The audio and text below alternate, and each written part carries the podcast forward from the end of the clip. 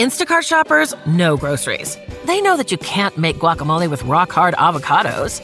They know how to quickly find those peanut butter pretzels you can never find. And they keep you in the know by giving you updates about your order along the way. Let Instacart shoppers help take shopping off your plate so you can get time and energy back for what really matters. Visit instacart.com or download the app to get free delivery on your first three orders. Offer valid for a limited time, minimum order $10, additional terms apply. Instacart, add life to cart. Are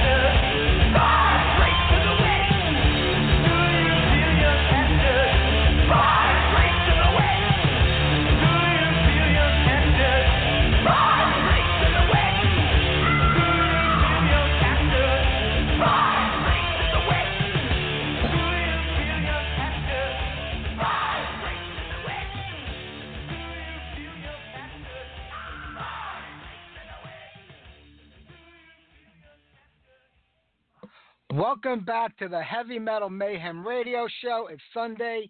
April 9th. We finally got a little sunshine and some warm weather here in New York City. It's about time. And we kicked today's show off with Savatage by the Grace of the Witch. To me, metal doesn't get any better than that. This band in that era and that time. And if you tell me otherwise, I have to take you a back alley and show you who's right. I've been such a I've been on such a Savatage kick for like the last two weeks. I've gone through everything for the first three, four rounds, like nonstop every day. I, me personally, you know, after like Hall of the Mountain King, I, I kind of fell out of favor with the band a little bit. I wasn't a big fan of Gutter Ballet, or then it started getting into the streets and rock opera, and everything started changing with the band at that point in time. But those first four records are absolute classics, in my opinion.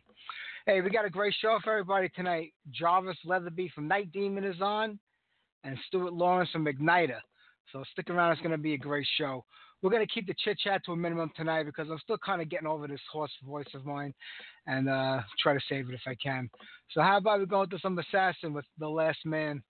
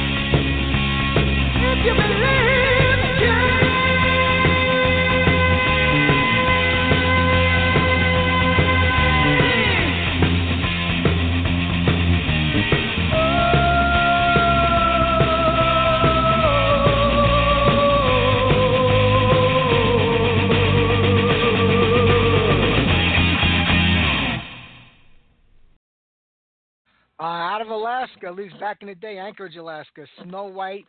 They had such a killer EP out. I mean, I think it was more like a, a 45 single, if I remember. I do believe I have it in my collection somewhere. I have to check it out. But they were a great band. That's New Messiah. That's all they ever did, and they all kind of uh, disappeared after that. I know I was in touch with the singer Brian on uh, Facebook, uh, but I haven't been able to set anything up with him. I would love to get him on the show to talk about the band in the early days. I'll keep working on it. You know, I always try to look for these classic cult underground bands and, and put them on the show. Then you get them on there. Some of them have so much to talk about, and they're just so, like so happy that people remember them. Then you get other ones that don't want to talk about anything. I don't know why they agreed to the interview, but they get on here and it's like extracting teeth trying to get them to talk. But that's just the way it goes sometimes. All right, we're going to talk to Jarvis Leatherby in a few minutes. We actually did this interview already. It's pre-recorded. Uh, we'll get there on a little bit. And Stu Laurence from Ignite will be calling in live a little after 7 o'clock here Eastern Time. Uh, how about we jump into some Exciter? This is the song that the band covers, well, Attacker covers on the Exciter tribute record coming out real soon. Swords of Darkness.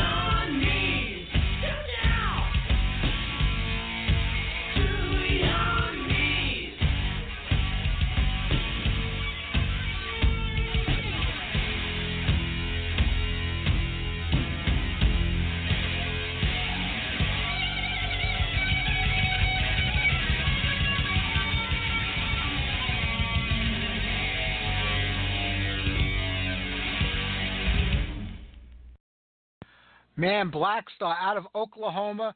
I don't think the band ever had an album out or any like official or recording. Uh, it was mostly demo tapes back then, but it, that song does appear on the Iron Tyrants compilation uh, from 1984. They were a great band. I, I have a couple of their demo tapes. I don't think I ever got around to uh, taking them off a cassette and putting them on MP3. So I'm gonna have to start working on that this week. All right, let's get on something from Night Demon. We'll get on an older cut here, and we'll go right into that interview with Jarvis. So sit back and relax.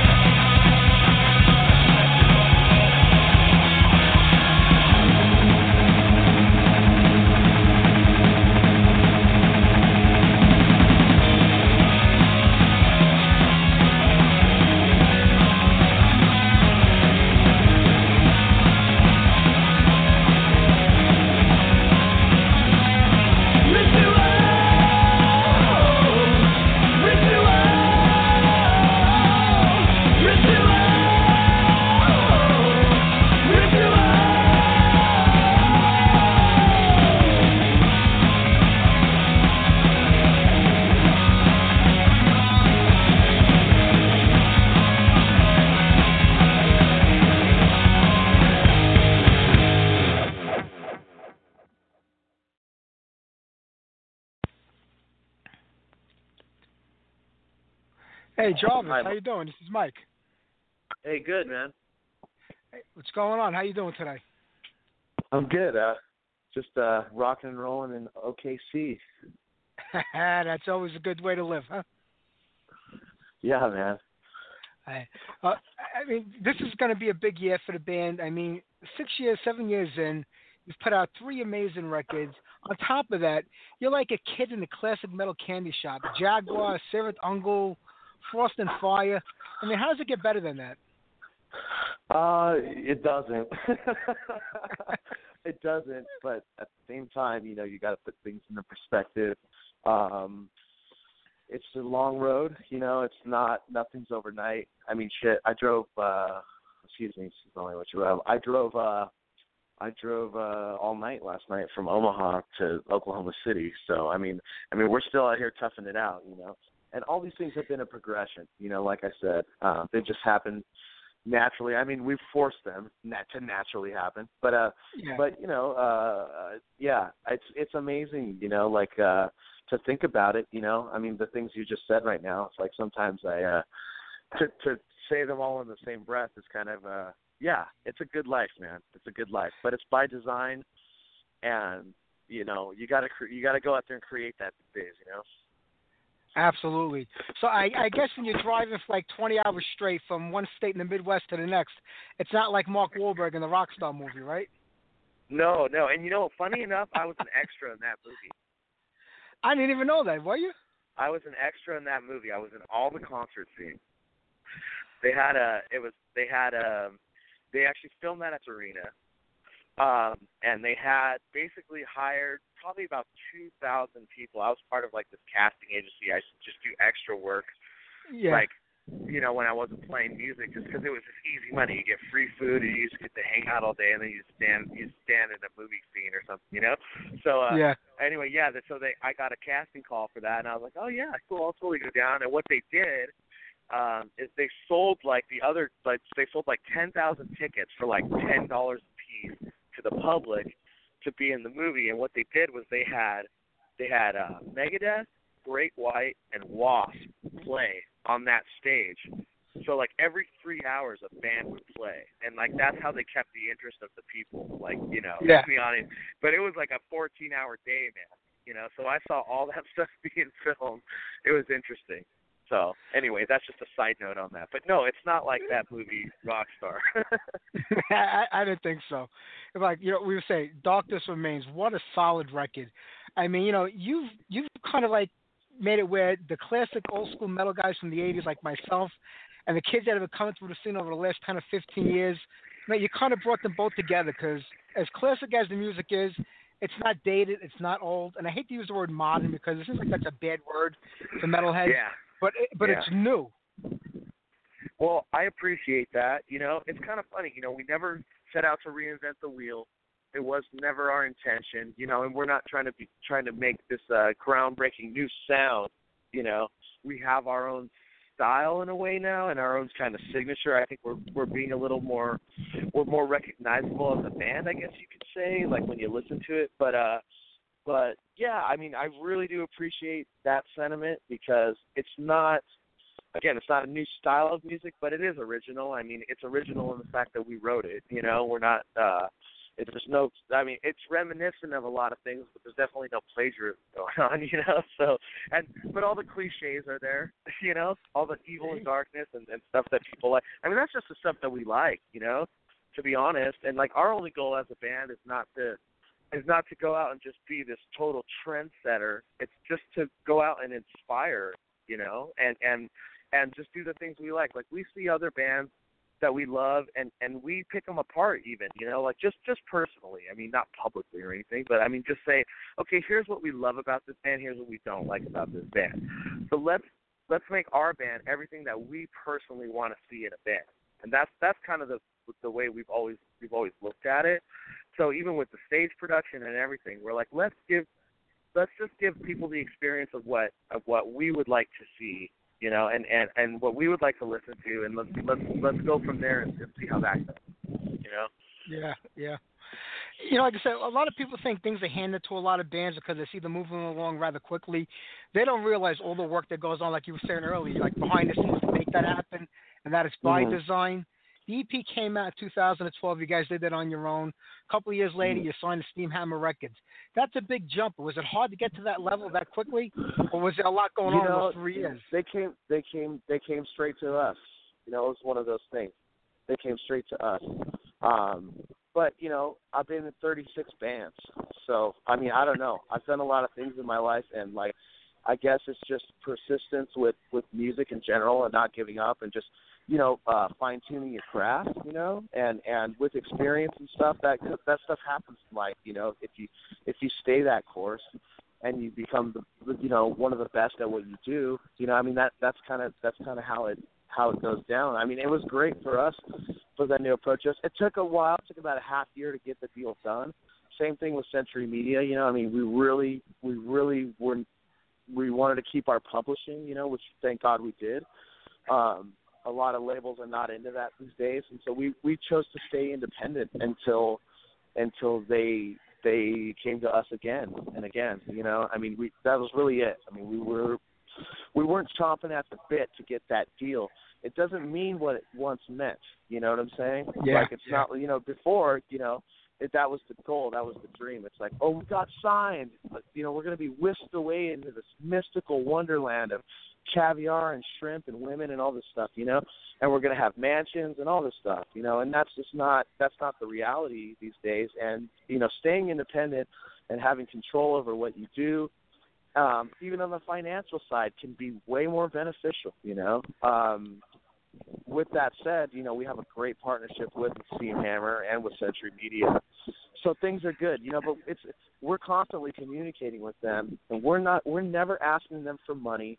Like when we do, it's because we have something going on. You know, I mean it's it's it's a cooperation, you know. Um we're out here doing our own thing and they leave us alone. It's cool. They have a they have faith and trust in us. We hand in the albums and they're like, This is awesome. You know, they're not like, oh, I need to hear demos. I want to hear the progression, or you need to work with this producer. We want you to work with this artist. And it's like, you know, we have the vision, and we we communicate with them. And again, we just don't, we don't really ask them for anything. I, all of the the record label stuff to us is just an added bonus. You know, I mean that's really the way we look at it. You can't, you can't with all the artists on the roster and the bigger artists and stuff. You can't really ask you can't really ask for those things. And it's funny when you don't ask for those things and you're going out and you're kicking ass on your own. They start to do more stuff for you. You know, they they take notice of that and they're like, man, these guys are making our job so easy. You know, because the reality is we're one of the lowest paid artists on those rosters and we're one of the highest selling.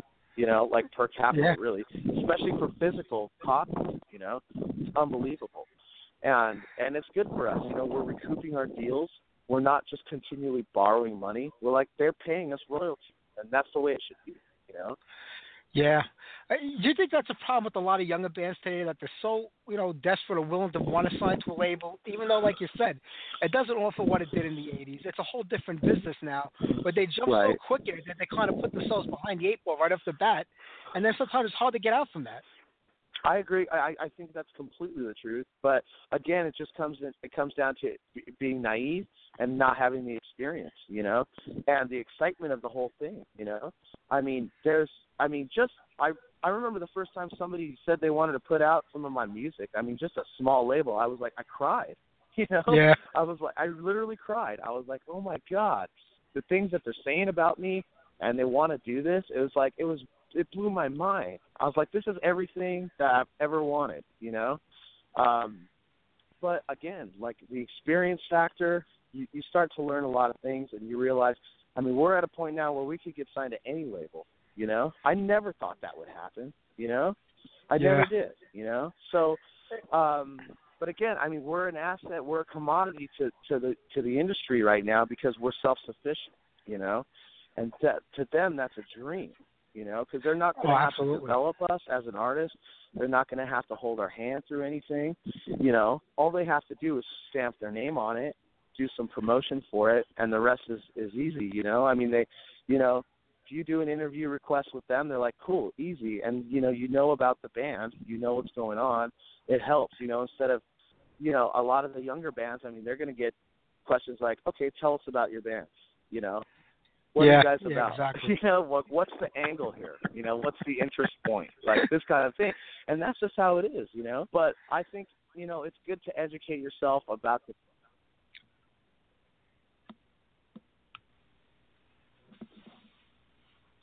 to make them I just Hey, Jarvis, I'm, I'm losing you there. sorry, you here? Am I Yeah, I got now? you. I can hear you. Yeah, I can hear you. Perfect. Sorry. Anyway, yeah, I continue to make mistakes and I will continue to make them, but I try and learn from those mistakes and try not to repeat them. Yeah. Hey, that's a cycle of life. You know, Josh, I remember Mhm. a few years ago hearing you guys do the Axe Crazy cover by Jaguar. And then a few Right. months back, I'm bouncing around on Facebook and I see you in front of a microphone. I see the guys in Jaguar behind you. I'm like, holy shit, how did, how did this happen? well, it happened from that song, believe it or not. Really? You know, it's like, uh, oh yeah, yeah. We we we covered that song and it was released, and um, they had actually moved to Sweden at the time, and um, they had a manager from Sweden, and she had she had heard the song and she was like, you know, had posted it on their Facebook page, you know, and I, and I kind of chimed in and said, wow, well, this is a, that's a great honor. Like, thank you guys for sharing that. You know, it's good to be able to uh, to to be recognized by by you know one of my biggest influences locally, especially, and um, you know, and I, I made it a point to let them know that like, hey, I wanted to send you these receipts that through the Harry Fox agency that I did actually, you know, I paid licensing fees up front and royalties to to you guys through a third party. Like we're not just pirating your song, you know. Like I Yeah. I went about it the right way, you know, and they respected that. Um, they never asked about it, but they respected that, you know, and um, and so through that, you know, they had this this new singer uh, out of Sweden, and uh, things didn't really pan out with him, and so they had actually approached me to to join the band, and I was like, whoa, like what? So it, it this was like one of those moments in life where, you know, I I I like to not be one of those guys where I think that timing is everything. You know, I don't think so. I think I think that uh, I don't believe in luck much, you know. And uh but this was definitely one of those timing issues. You know, I was in the middle of a four month tour with Night Demon and you know they had moved back to the UK, but still, you know, I live in California. These guys live in uh, in in in Bristol, England, you know, and uh Yeah. and I I just said, you know, I don't know how this is going to work. You know, I don't want to hold you guys back. Um, I don't see how this is going to work. So it was one of those things. It was a bittersweet moment, but I was proud because I was able to turn down a dream situation because the the organization that I had created on my own from the ground up that had been inspired by these guys basically was doing so well and has such promise on the on the horizon, you know, that I had to stick with my guys and stick with my stick to my guns and continue on with this with this this journey, you know. And so that was very very gratifying on on that side of things, okay? So a year and a half goes by. They still have not found a singer. And they approach me again. This time I'm in Europe, like in the middle of a Night Demon tour, and and you know I just said, guys, I really, I man, I really want to do this badly. You have no idea. I just don't see how this is going to work, you know. And at this point, Night Demon's doing even better, you know. So they said, you know what? Screw this. We're over this. We're never going to find the right guy. We're going to fold the band. We're just going to quit. It's over. It's done. It's been 35, 40 years. It's over, you know?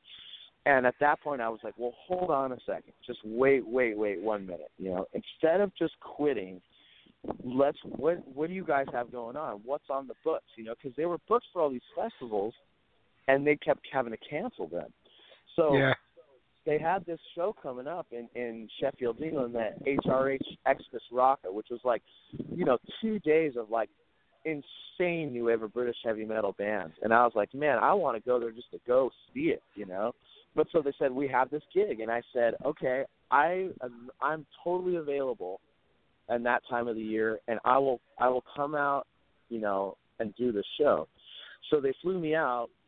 I met the drummer literally on stage. I'd never met him before. So we, the band hadn't rehearsed or anything. I knew I know all the songs, you know, and, and they had sent me a set list in advance. They had changed some things live through the years, but I said, look, I just know these from the album, so let's try and just kind of. I felt like Michael J. Fox in Back to the Future when he gets on stage. You know, I was like, all right, guys, Power Games, follow me for the changes. You know, like it, I was like directing the whole thing. It was brilliant. Yeah. You know, and so yeah, it was just we kicked ass. Like we were just in the zone. And before we even walked off stage, you know, Gary was like, "Hey, you want to in?" And I was like, "Yeah, I want to do this." You know, so Yeah. so you know, thankfully with those guys and with Cirith Ungol and stuff, those guys work around Night Demon schedule and they're totally cool with that. You know, they're legacy acts, they're festival acts. You know, they're they don't they're not touring bands. Um, and so it's worked out very, very well, and I couldn't be happier about it. And I think it was worth the wait, and things happened for the right reason because of that. And um, patience is definitely a virtue. Oh, without a doubt. I mean, like it's like if Night Demon doesn't leave its mark on this scene as it will. I mean, just the fact that you sort of resurrected the Cirith. I mean, that there alone. I mean, people point that to you. I mean, from the I mean, Fourth I- to Five Festival and everything else they're doing Yeah. now. I mean, that's that's probably um, to date the greatest accomplishment of my life is getting those guys back together. But I have to attribute uh, all of that to the success of Night Demon. I mean, without the success of Night Demon, um, it would have never happened. No, no doubt, no doubt. You know, I've known those guys for a long time, and they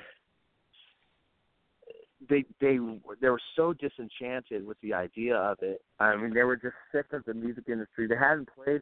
Not only had they not played together in 25 years, they hadn't played music in 25 years. They hadn't picked up an instrument. They were just like, screw rock and roll. It's just a it's a losing game, and it, it ruined my life. You know, and um, with the success of Night Demon, they've started to see us like never home. You know, they're like, hey, what's going on? Let's go to dinner. Let's have some drinks. Let's hang out. And it's like we're not home. We're not here. You know, where where are you guys? We're living the rock and roll dream. And they're like, well, that's what we always wanted to do. You know, like we're so envious of you guys. And I'm like, listen, you have. I've been trying to explain it to you guys. I've traveled the world. I've seen the demand for this band. You know, they always thought I was exa- highly exaggerated. You know, Yeah. so I started to send them photos, man, like tattoos, all this unlicensed merchandise, like all kinds of shit. And I was just like, look, um, if anything, do it for the money. You know, like, like there's, yeah. you know, because we can do this. You know, um, that is not the reason that they're doing it. By the way, um, that really is, it's not. I mean, they've put a lot of money back into the band. It's like it's not even a thing. But, um, but so that's kind of how it all it all started. And so I did the first Frost and Fire festival, and I just had them do an autograph signing. Some of these guys hadn't seen each other for decades. So it was just a great way for them to reconnect, and they saw fans fly out from all over the world just to meet them. That's it, just to meet them. And I said, "You guys understand now, right? Like there's something here." So you know they were very reluctant still after that for months, and um, what I did was I kind of tricked them. Honestly, I um, Robert hadn't played drums for 25 years. He said he would never. In '92, he said, "I will never touch a pair of drumsticks again in my life," and he didn't. Like ten years ago, his wife bought him a pair of drumsticks like as a stocking stuffer for Christmas, and he still wouldn't touch them. He refused to touch them. He made her grab them and put them like way up in the closet, like in the spare bedroom, right? Yeah. So so one day I convinced him to play drums. So he's like, okay. So I had to go over to the house, grab the sticks. He still wouldn't touch them. I got him to the Night Demon rehearsal studio, and I sat him at Dusty's kit, and I gave him the sticks, and I just said, here, man, just go at it. And I left the room, and he jammed for about an hour. It sounded like Animal playing drums, like Animal from the Muppets. Really, it Yeah. was like it was like a little kid, like like just complete, like no coordination. Like Yeah, it it had gone. It had gone. It had gone but I could tell he was getting reacquainted with it, and there was a spark in his eye about it. So I said, "Okay, listen, no pressure. Why don't you come next week um, to the Night Demon rehearsal, and me, you know, we'll we'll we'll, play like Frost and Fire and like I'm Alive or something. Like we'll we'll we'll be the band. Just play drums with us, you know." Just go go home and get reacquainted with those songs, and just see if you can do it, you know. And he agreed to that. So I called Jimmy, Jim Barraza, the guitar player from Paradise Lost, and I said, "Hey, Jimmy, you want to come down to the Night Demon studio and just jam a couple songs, you know?" And he's like, "Man, he's like, I'd really like that. That'd be that sounds like a lot of fun." She said, "Cool, let's you know learn Frost and Fire and I'm Alive, just kind of relearn them, and come down." So he shows up, and Rob's there behind the drum kit. I didn't tell them each that that, that they were each coming over, you know, and they're like, "Oh, hey." You know, and they kind of had some beef that goes back for years and stuff, you know. But it was once we started playing, it was like smiles and hugs, and it was squashed, and I haven't heard one word about it since, you know. So it, I mean, more than anything, it's given these guys a new lease on life, you know. I mean, it's it's complete redemption. It's funny. We're on tour with Anvil right now, okay? Yeah. And you know, I know you've seen the Anvil movie. You know their story. if I made a movie about Ungol, it would blow that shit out of the water. You know? I Why mean, don't you? Really You're the guy to do it. You're the guy I'm to do it. You should do it. Yeah, yeah. I mean, I don't. They're not interested in it. I think they want. They don't want their personal lives on display like that, you know. Yeah. And it's for. And I've seen what it's done for Anvil. It's made them more uh celebrity than uh than a respected heavy metal legacy act, you know. True. So True. I'm just saying there are these things, you know. These guys are so interesting and they're so unique as individuals, you know. I'm glad to be living that movie, you know. Um but I did trust me, I did bring it up. And I've talked to production crews, like I I've brought it up. We are making a short like a a more um uh retrospective it's it's it's not a, an an invasive documentary you know what i'm saying we Yeah, but we are about the we band. are com- we are compiling footage from the shows and from some of the travel and you know we have some interviews and stuff but um it's going to be more you know it's going to be more controlled by the band and what basically the image that we want to portray you know and not not the not the um the side of a documentary filmmaker that follows you around for three years and goes to your job and sees you eat breakfast and stuff like this and go, man, these guys are normal guys. Or hey, these guys are really weird. Or hey, they're really eccentric. Or you know what I'm saying? That's Yeah, the the kind of the interest piece and the spin on it that makes things interesting. And I totally understand that side of it. But you know, my job is to protect the legacy of this band, and I need to keep that always in my focus versus exploiting the band, you know? And Mhm. I think things are really good right now with them, and I think uh, the overall popularity of the band being back has a great vibe to it. And you know they're headlining festivals, the money is great, like everything about it is good. I don't think that I think if I did it in, in that way of an Anvil way, it would bring them more into like a celebrity side of things, and it would be more of a piece for people that are not into heavy metal. You know, I mean, really, that was the success of that. It wasn't for metalheads, you know. It was for people like it was like here's the real Spinal Tap, you know. And I could Exactly. easily make Cirith Ungol look like that. They can make themselves look like it. Trust me, you know. But but that's not what we want, you know. I mean, we we're these are this, these are the these are the kings, you know. And that's and that's the way they need to be looked at, you know. Uh, absolutely. Being such a fan of the band from the first record when I bought that album when it came out, to finally going to get to see them live here in New York. They're playing at the Defenders of All Festival Yes. in uh, June. Oh my God, it's like a dream come true. Yeah, I mean, it's you know, and so here's these guys who like not only have they never played in New York, these guys have never even been to New York, you know, and so I it's just like it's like okay, we got to go to the Statue of Liberty first, and I'm like, ah, guys, you don't really want to do that. We'll see it from the plane, trust me. No, I want to go up the side of it. I'm like, dude, this is like the most boring day of your life. I've done it, you know, like you know, uh in June too, we don't want to be outside on that boat, you know, so like Yep. but uh but no, it's just great, man. It's a good, like I said, it's a whole new lease on life, you know. And Robert's wife even told me she's like, you know, this really like it's like it saved his life, you know. It really did. He was just he was not happy with things, you know, um, and the way everything ended, and he would never get over it, and he's very bitter about it, you know. And now they they have the opportunity for a complete and total redemption, and that's exactly what's going to happen, and it has been happening. So uh, like again, this is like one of the greatest accomplishments, if not the greatest of my of my own personal life. It was, I mean, this was something that was never going to happen. I've had festival promoters in in Europe for years, you know, talking to me about it and saying you're like the closest person to this, but but we know it's not going to happen, and we've tried, and we've offered insane amounts of money, and we've tried for the last 15, 20 years and we know it's never going to happen. So stop telling us that it is because you're full of it, basically. And I'm like, no, I'm telling you, I'm never going to give up on this, and I will make it happen. You know, so I'm very, I'm very satisfied with it. We're all glad that you did because you know what? It's going to give a lot of people who never got to see the band live that opportunity now. But more important than that, you know, uh, Charles, I'm not going to keep. I know you got a lot going on. You No, guys are on no the road in Anvil to when? The next week or two, and then that tour ends. Yes, and then we go to Europe, which uh, will be, you know, we're Serathon's going to meet us out there too. Um, so we're playing the the first ever European show for Cirith Ungol, you know. Um, and yeah, so that tour is going to be good. Europe's going to be great. We have a lot of festivals, a lot of club dates. We get a break after Defenders. I think we're off for a month, and then we're back at it. So not much, not much rest this year, you know. Uh, but it's okay, you know. I mean, that's what we do. That's what we're here to do. It's become life, you know, and um, you know, no complaints on our end. You know, I mean, we're not complainers. A lot of crap happens to us daily. You know, we don't talk about that stuff. There's so many great things to talk about all the time. You know, so um, every day is is a little progression for us. It's a baby step.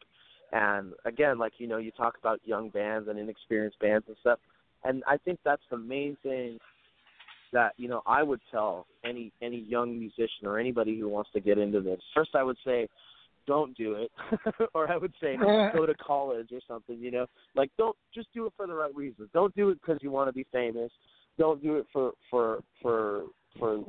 Don't do it because one day you don't want to do anything. You know, stuff like this. Like you got to do it for the love of the game, and you know, nothing great happens overnight. And if something does, it's usually a bad sign because you're not prepared for that kind of success. You know, Sure. so it's it's just funny, like the like you said, you know, when we started this interview, I mean, just just the things you said in one sentence, like I never really thought about it like that, you know. I mean, I I it's but when you hear when you take it in all at once, it's pretty overwhelming, you know. It it really is.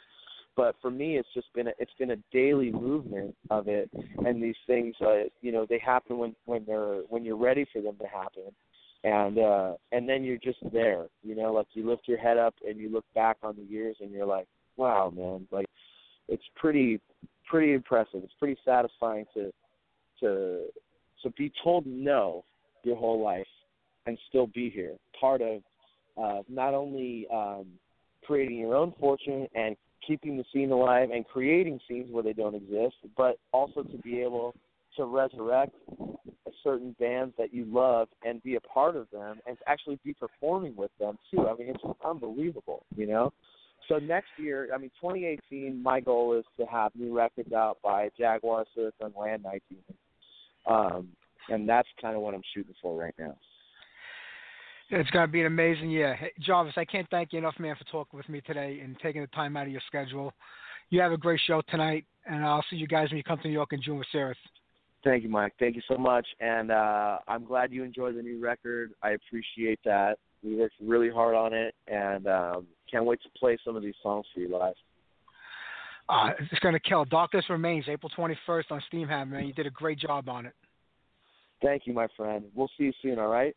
You got it. Take care, buddy. Talk soon. All right, see you.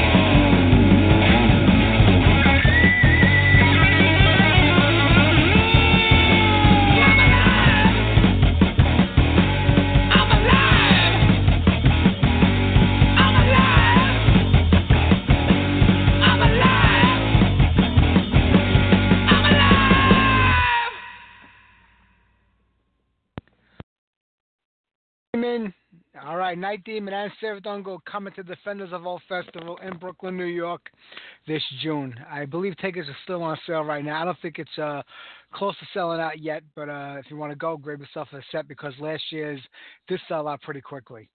All right, we have Stuart Laurence, the Bat Lord from Ignitor, calling in in about 10 minutes or so. We'll get on one or two more tunes between now and then. I saw that the new Quiet Riot singer, I forget his name, that kid from American Idol, saying that the new album's shaping up to be a kick ass album. The album was technically already released. They pulled it back so they could re record the vocals with the new singer on there. And I think we played a song from that record when we when I first got my promo copy of it. The album absolutely sucks. It sounds nothing like Quiet Riot in any way, shape, or form.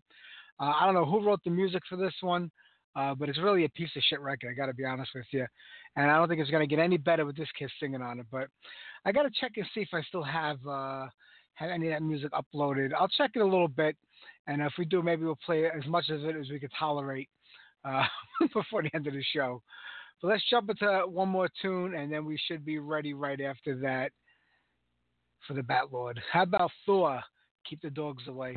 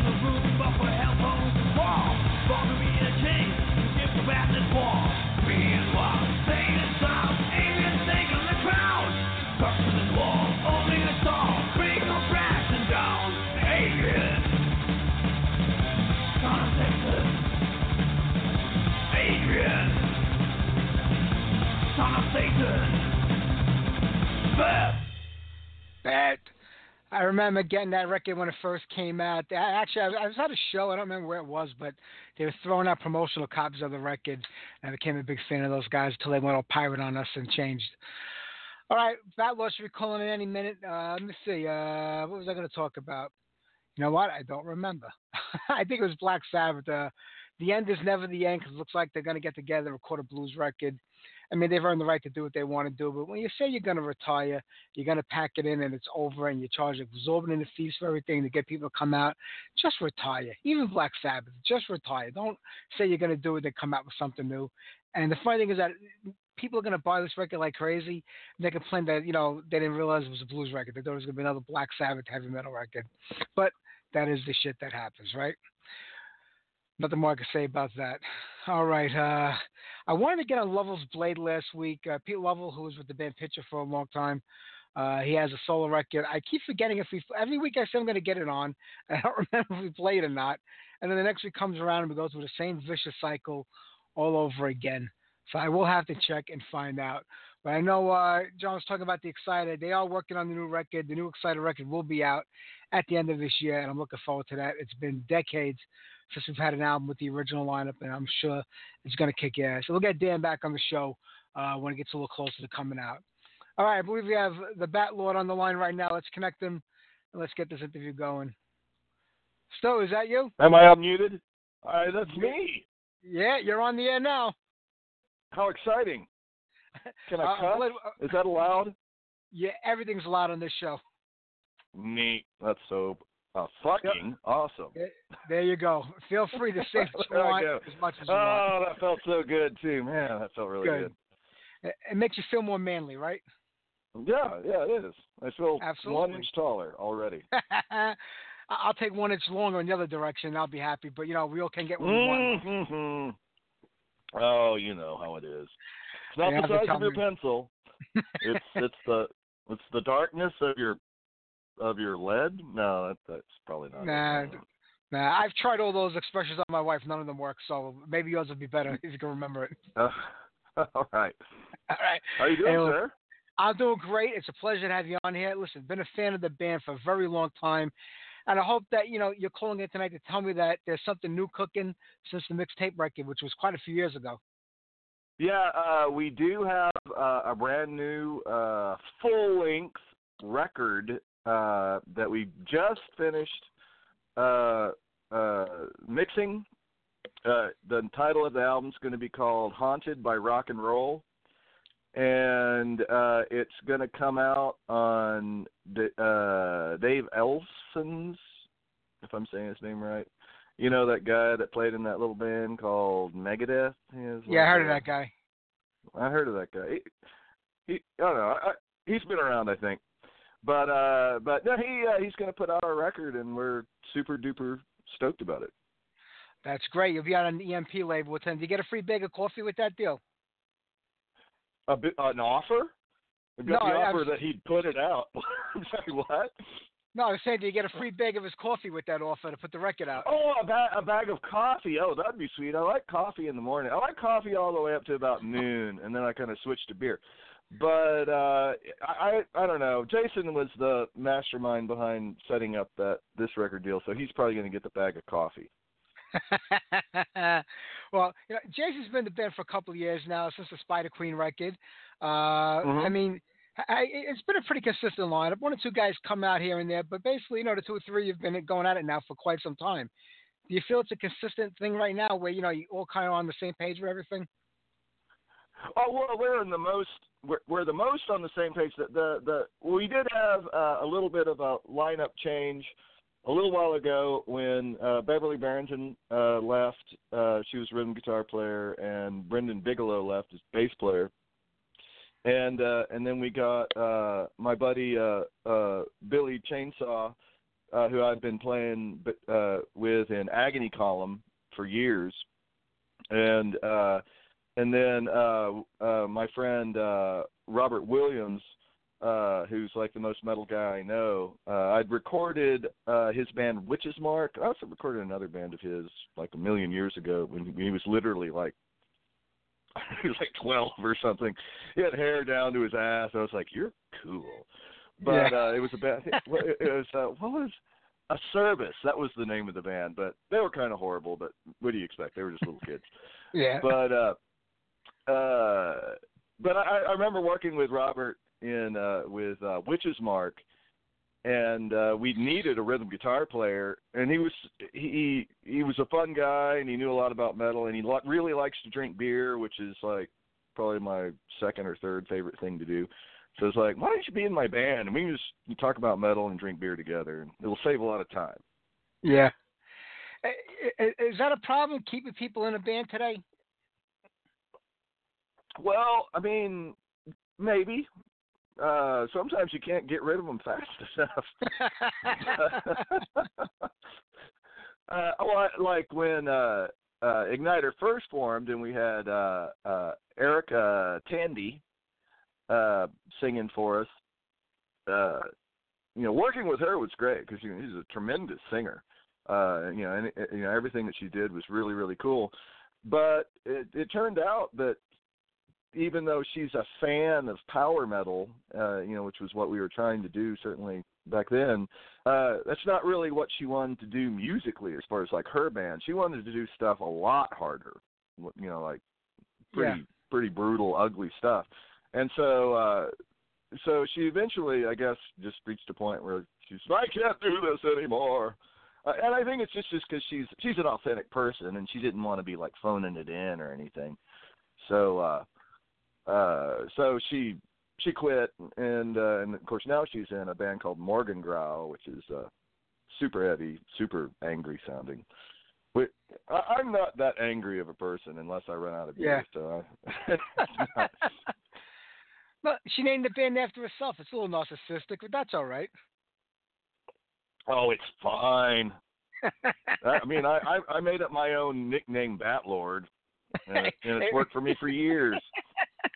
That's all right. What when she did leave the band, were you looking to replace her with with the you know with another female singer? Were you looking to go in a different direction, or was Jason kind of the best of both worlds when he was teasing and pleasing? Well, when she, when she quit, I was just like, oh, we're fucked, because there is, uh, I mean, uh, for as many cool uh classic heavy metal singers that have come out over the years from Texas, there was you know the the Austin is not a super metal town, and uh, and there're just not a lot of people that sing like that around here. Yeah. And uh, we we actually couldn't we didn't find a singer for two years after she quit, and uh, it was. I started to realize once people started like, well, I guess I'm not going to come to practice anymore. I was like, oh fuck, this band is about to evaporate. So uh, I, it's the first time I ever done this, uh, but I like wrote uh, the Spider Queen, like all of it, lyrics, everything. I just wrote a whole album, and it, I wrote it all in like maybe two months. There might have been one song or something that took was outside of that, but I wrote it real fast. And I said, okay, you guys got to start learning this because I just needed to keep people busy until we could find somebody. But the good thing was was that I was I'm in a Judas Priest tribute band with Jason, and uh and so uh he was coming over to rehearse because we were just rehearsing my studio, and uh and you know he knew about this record I was working on, and he'd be like, "So you haven't found a singer yet?" It's like, no. We had a few like we we worked with a few or not worked with, but like tried out a few people, and it was just completely disastrous. We couldn't find anybody with any kind of legitimate metal in their soul. It was really Yeah. weird. But uh anyway, so he I think he just took pity on me. it's like, wow, that's that's the saddest story I've ever heard. So he said, well, so he said, well, I'll sing on your record. It's like, yes, okay. You know, it's like a shark. We got to keep moving. And then once he started working on it, I just said, just like, fuck it, I'll just be in this band. Why not? And so he's been in it ever since. Yeah. Was it important to find people that like you know live near each other so you can get together to rehearse, or were you willing to, you know, maybe go outside of the state or even outside of the country like a lot of people do, and kind of go digital with a lot of it? Well, everybody lives here. I'm very old fashioned in the I mean I I certainly have worked on recording projects that have involved uh people from far away. Uh but as far as being a real band, uh you know, it needs to be people that I can look them in the face and tell them that they're sucking. Uh, you know, we, we I just want to work with people, and also I just want to play shows. And uh, and if it's even if it's just a dumb local show that you know there's only going to be the same you know 45 45 year olds uh that come to every single show you know it's just it's i just feel weird about the whole uh you know just getting together for you know uh uh fests and stuff like that you know it it i, I just think it's hard to keep up the enthusiasm Yeah. Is it hard to get shows still and, and get planned? I mean, I I see you got a couple of things coming up with Agony Column, but what about Ignitor? Is it difficult with Jason being in like 45,000 other bands and you got the other band also? Uh, not so much. I mean, it's always in any band. It's always a problem to book any fucking show because somebody has something to do. Uh, but for the most part, everybody uh, in Ignitor right now is kind of making it a priority. Uh, the nice thing about Jason is that his his own. I mean, he's always been in lots of bands. He's probably only in about maybe five right now. Uh, but uh, uh, I, I think that Ignitor is, is is high up on his priority list. I mean, his only other priority band is uh, uh, Broken Teeth, and then maybe his uh, his Metallica uh, tribute. Uh, they play a lot, but you know, for him, that's just he only does that entirely for fun. You know, it's not for any other reason. Well, you know, the last thing you guys put out was the Mixtape 85 album where you cover a lot of classic, you know, uh, metal songs from back in the day. But most of the songs Right. are from 83. So did you ever think about calling it Mixtape 83? Yeah, well, we we did, but it was. Uh, well, I was actually going to call it Mixtape '84. That was that was my original plan, but then uh, Jason uh, said, "Hey, let's put this Exodus song on there." I was like, "Okay, yeah, no problem." And I was like, "Wait a minute, that's 1985." so I just I just changed it. It was like, "Well, fuck it, I don't care." I mean, the whole idea of the tape was uh was all of the songs except for uh the Exodus song, which I, you know, I'm all about Exodus and I don't have a problem. But I was specifically all of those songs, uh, other than the Exodus song, were songs that I always put on mixtapes. Uh, Yeah. In 1984, you know, like, and whenever I make a mixtape for myself to drive around, uh, regardless of what the other songs were, uh, those other songs would always be on it. And uh but then yeah, Jason fucked it all up and it had to be 1985 because he's like, well, people will people will riot in the streets if we call it 84, and they're like, hey, this came out in 85. that makes sense. I tell you, I love the cover of Death Rider from Anthrax. That is such an awesome cover of that song. Go to Oh, Anthrax. Favorite version of Anthrax? My favorite what? Version of Anthrax with all the different singers. Oh, oh, the original. Uh, Yeah. Uh, Fist uh, Fistful of Metal is is is one of my favorite albums of all time. I've listened to that thing a billion times. Uh, uh, and and it and it it, it had a real uh, a real cementing of my my metal is what I want to do Yeah. uh, because um, uh, like I was like, like when I moved to Austin, I wanted to be a punk rocker. I later found out there wasn't really any future in that, but uh, but I mean, but that was re- I lived in Fort Worth, uh, which is a super hicky redneck town. It's a big town, but it's it's super hicky. It's called Cowtown. When you live there, people say, hey, we're in Cowtown Yeah. but uh uh but then I found out that there are punk rockers in in Austin and so all you know pretty close to the minute if not maybe 15 minutes later like after I graduated from high school I moved I moved to Austin and uh and it was great because I got to see a lot of kick-ass local punk rock bands like the Dicks and uh you know the um well uh the Offenders uh you know all, all kinds of really cool big boys all kinds of super fun bands. Uh and uh and i and and i was definitely really uh that was what i wanted to do until uh uh kill 'em all came out. And one of my punk rock friends said hey you need to check out this record. And i was like oh my god that's the most awesome thing I ever heard in my life. So I immediately started growing out my hair and trying to learn how to play guitar for real. Just because uh, that that was uh, that was it was quite impressive. Absolutely. Uh, wait, where what was your question? I don't remember Yeah, I got, know, how I got I, here. don't remember, I, I think we started talking about anthrax. We went, we went off to that, but that, oh, oh, okay. anyway, oh, oh, so, but that was, uh, but so those, um, um, what was that fucking label? Uh, uh, Megaforce. Yeah, You know, it's just like you get, you go to the record store and, and, I mean, all the album covers look cool, but I would just turn around and like say, what, what's on Megaforce or, you know, and, uh, but, well, actually, was that album on Megaforce?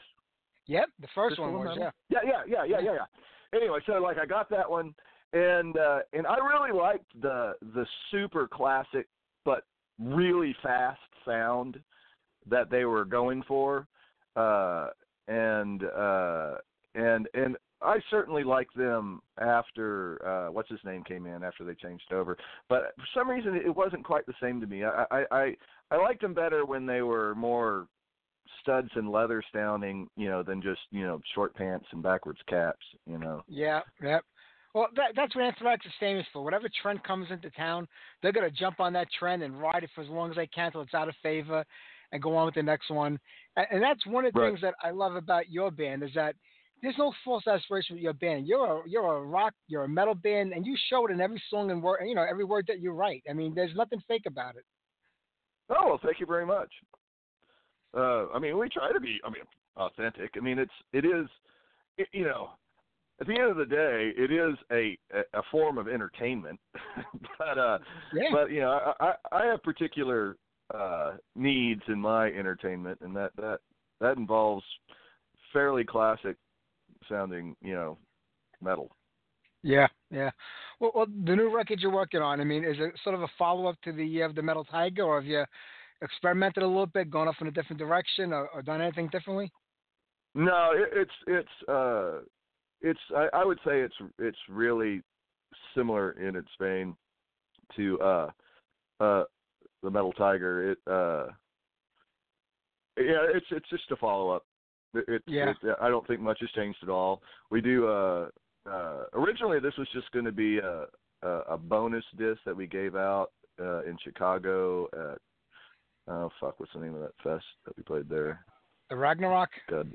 Ragnarocker, yeah, sorry. Yeah. Thank you. Uh, I drink a lot and I forget a lot of things. That's right. But, That's what I'm here uh, for.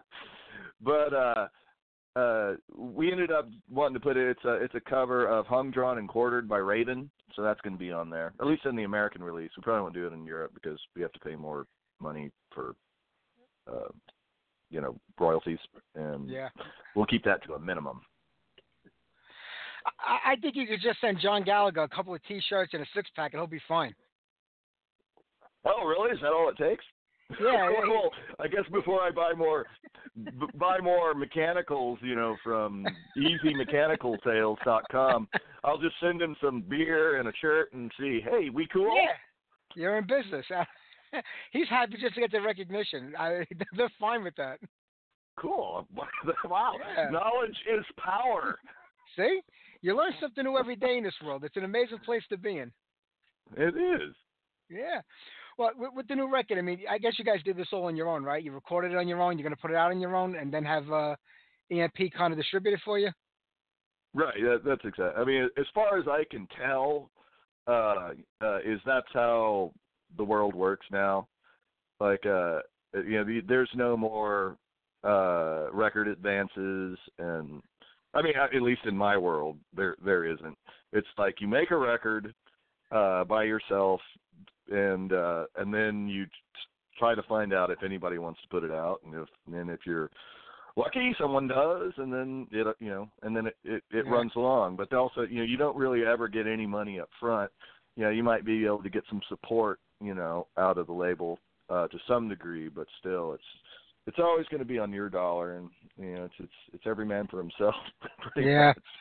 It's it's a shame because you know you hear about like how metal's been making this comeback over the last ten years, and a lot of classic bands that broke up have gotten back together. A lot of new bands that are you know, really putting out good music, are forming, and it seems like everything's going full circle except for they're getting paid by the record label and the royalties and the money part of it. That just keeps going in the opposite direction. Yeah, it does. Yeah, there's no there's there uh, it there's no money in it. You know, I don't know. And that's that's you know my problem is that you know I, I just want to do it for fun, and so I keep doing it. Uh, you know, I don't really know. I I can't really think of another way to entertain myself, so uh, you know I just keep doing it. But uh, you know, it was it was certainly easier to rationalize stuff with my wife when there was money coming in. Yeah. uh, now it's just this uh, kind of expensive and time-consuming hobby. Well, when you think about it, when the band got started around 2003, that was sort of the beginning of like the iTunes era. I mean, it really hasn't didn't explode at that time. It was just kind of taken off.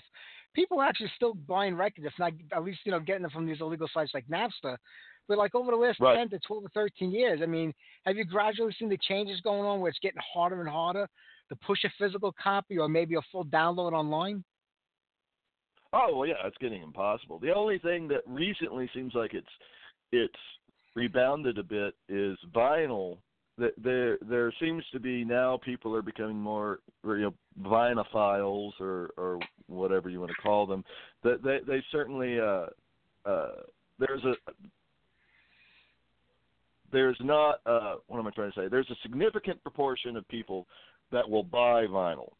Yeah. And so we're probably going to try to get our next album out on vinyl and uh and and try to see what that's all about. You know, we certainly our our last well, there's been a couple albums that have come out extremely limitedly on vinyl and uh, and they seem to have sold, but that was all you know money in the in the the manufacturer's pockets, not not ours. But Uh, is that is that a reason maybe to try and invest in putting it out on your own with the vinyl if you could sell the vinyl? Because I mean I see bands selling vinyl records for 20, 25 bucks a pop, and they seem to be going like you know like hell. I don't know if people are using it as artwork or what, but you know it's it's it's great that it's making money, but it should make money for the bands, like you said, not the distributors or the labels. Right. Yeah, it's weird. I, I mean, some people I think do kind of buy them just because they're objects to art, but uh you know, I, I don't know. I mean, I like playing records, and and I play records at home simply because I have a bunch of records that I don't want to have to go out and buy a new, you know, Yeah. digital version of. You know, so that's that's a reason to do it. Uh, it, it, it is a little bit more of a ritualistic experience uh, playing some vinyl, uh, you know, as opposed to just like hitting go on, you know, whatever Spotify or something. Uh, even though obviously, if you're super lazy like me, hitting go on Spotify it can be kind of instantly gratifying. Yeah, our new actually the cover of uh, our new album, uh, "Haunted by Rock and Roll," is a is a photograph of a of what looks kind of like a a uh, it's like an altar, and it's Yeah. like this it's just all studs and spikes and bullet belts and everything, and it all is surrounding a turntable. this Technics turntable I have, and there's like a million candles and shit like that. And uh, Nice. so uh, so uh, that's that's you know we were trying to go with that that that ritualistic feel, you know that because that was that was kind of neat when you're a kid. Uh, well, when we were kids, I don't know now how children. I have two children. I don't understand anything about them, but uh, uh, except they like they like sweet stuff and chocolate. I'll tell you, I understand that. But uh, uh, but when I was a kid, like you get like you know like a Kiss record, and these guys, and they're like you can't really see their faces. You know, and it's just like, is this a witch's coven? This seems really evil, and you listen to it, and, and, and it's just like, Yeah. what the hell is going on here? You know, you try to get your head around it, and and it's very mysterious, and and and you know, you you, you know, later you find out that they're completely ordinary people, you know, but but it, it was kind of fun at the time, and you know, I, I wish that that you know the mystique of rock and roll could come back, but you know, I don't know in the in the in the this world this information age we live in uh where you know you you get to see what I just ate, you know, on Facebook because I'm like, oh, this is good. I'll take a picture of it. You know, there's, you know, there's no mystery. That, that you're true. That that is the big thing for me. I mean, you know, in 1975, I could have sworn Gene Simmons was the Antichrist until I found out he was Jewish. It didn't work that way, but you know, it's just that's how you bought it. You know, I remember buying all my records. Where everyone had like the, the most naked girl on the cover. Is the one I bought when I was a kid before I knew what the who the Yeah. bands were. You know, that's just the way it went. Yeah. Oh, I wonder what Gene Simmons ate tonight. I should Uh, check Facebook. Well, I, I know it wasn't Sharon Tate, but it could be somebody else. You never know. We'll have to find out. Hey, Val, what do you, I, I'm gonna have to cut you cut you loose in a few minutes because I want to get on a couple of tunes and the show's about to wrap up. But what do you have coming up? Like you know, anything in the near future with Ignitor even with Agony Column? Uh, we just played. Uh, well, it was weird. Uh, this is the first time I've ever done this, but this Friday, I just played a show with Ignitor and Agony Column, Nice. and uh, and so that was kind of fun. That was. Uh, I was. It was funny. I was a little worried. It was like, man, Letter's hot, and that sounds like playing for a long time. But uh, but the night. Well, Ignitor played before agony column, and so I, you know, in agony column I don't wear leather and that shit. It's just t-shirt and jeans. But Yeah. uh, uh, so I got to strip down, and all my gear was already set up. So you know, I, I got to relax for a minute, and then and I, I was actually kind of impressed. Like I, I had a I had a lot of energy, and it was fun. And for the first time, and I don't remember how long, I was like warmed up. Because every other time I've ever played a show, it's just like, get your gear stage, come on, here you gotta go, now play. It's like, okay, I'm working on it, dude. A break. Uh, well, that's great, man. Well, listen, Ballard, I appreciate you calling in tonight, talking with us. Thank you very much. I'm looking forward to the new record, man. It sounds like it's going to be another masterpiece. Awesome. Well, thank you so much. You have a lovely night. You too. Take care, buddy. Good talking to you. All right. Bye bye. All right, Mr. Stuart Laurence, the Bat Lord from Ignitor. Let's go back to the last studio record the band had out. Here's Raiders from the Void.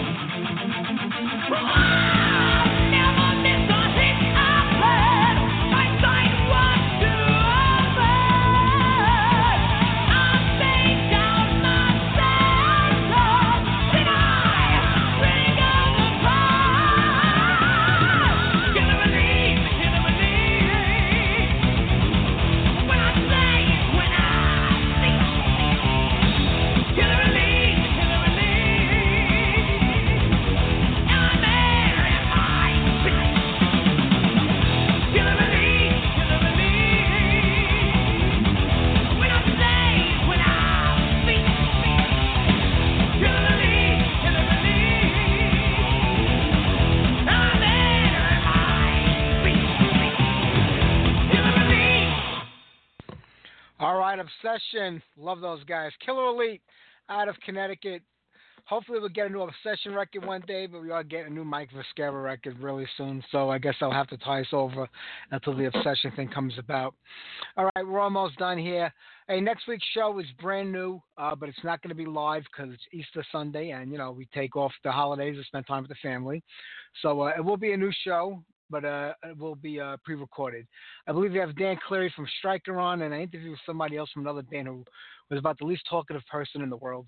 But I'll throw it up on the show next week just to kill a little time. Uh, so don't forget to tune in next Sunday night to the pre-recorded show, and then we're back live on the 23rd, I believe it is, or the 24th, whatever that Sunday is, with Punky Meadows from Angel. I'm looking forward to that show, and Scott Board from Cerebus. Going to be a great one. And then we're off again the week after that because it's vacation time for me and the family. So one live show left this month, but two new ones. So come back every Sunday and listen in live. I want to thank our guests tonight. I want to thank Stu, the Bat Lord Laurence from Ignitor, and Jarvis Leatherby from Night Demon.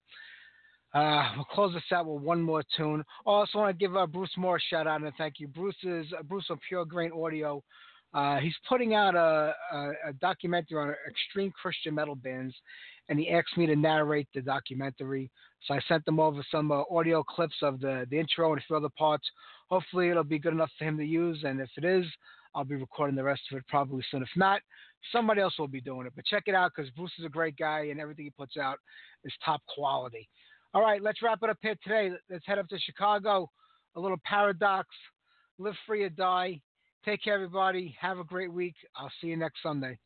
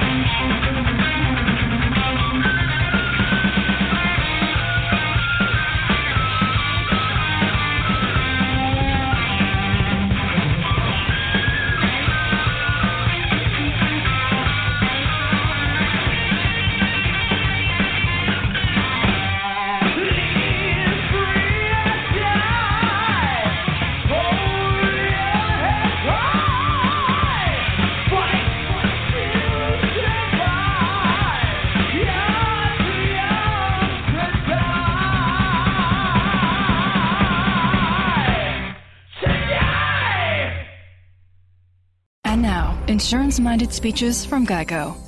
Hardship. My grandmother would go through it every month to pay her insurance bill. First, she would handwrite a paper check in cursive. Then, using her own tongue, she would wet a stamp for an envelope. Today, however, we need not weary our hands and tongues. Today, we can pay our Geico bill with the Geico app. Away with hardship, in with bill pay on the Geico app. Thank you. Hello, it is Ryan, and I was on a flight the other day playing one of my favorite social spin slot games on chumbacasino.com. I looked over the person sitting next to me, and you know what they were doing? They were also playing Chumba Casino. Coincidence? I think not. Everybody's loving having fun with it. Chumba Casino is home to hundreds of casino style games that you can play for free anytime, anywhere, even at 30,000 feet. So sign up now at chumbacasino.com to claim your free welcome bonus. That's chumbacasino.com and live the Chumba life. No purchase necessary. Group. Void were prohibited by law. See terms and conditions. 18 plus.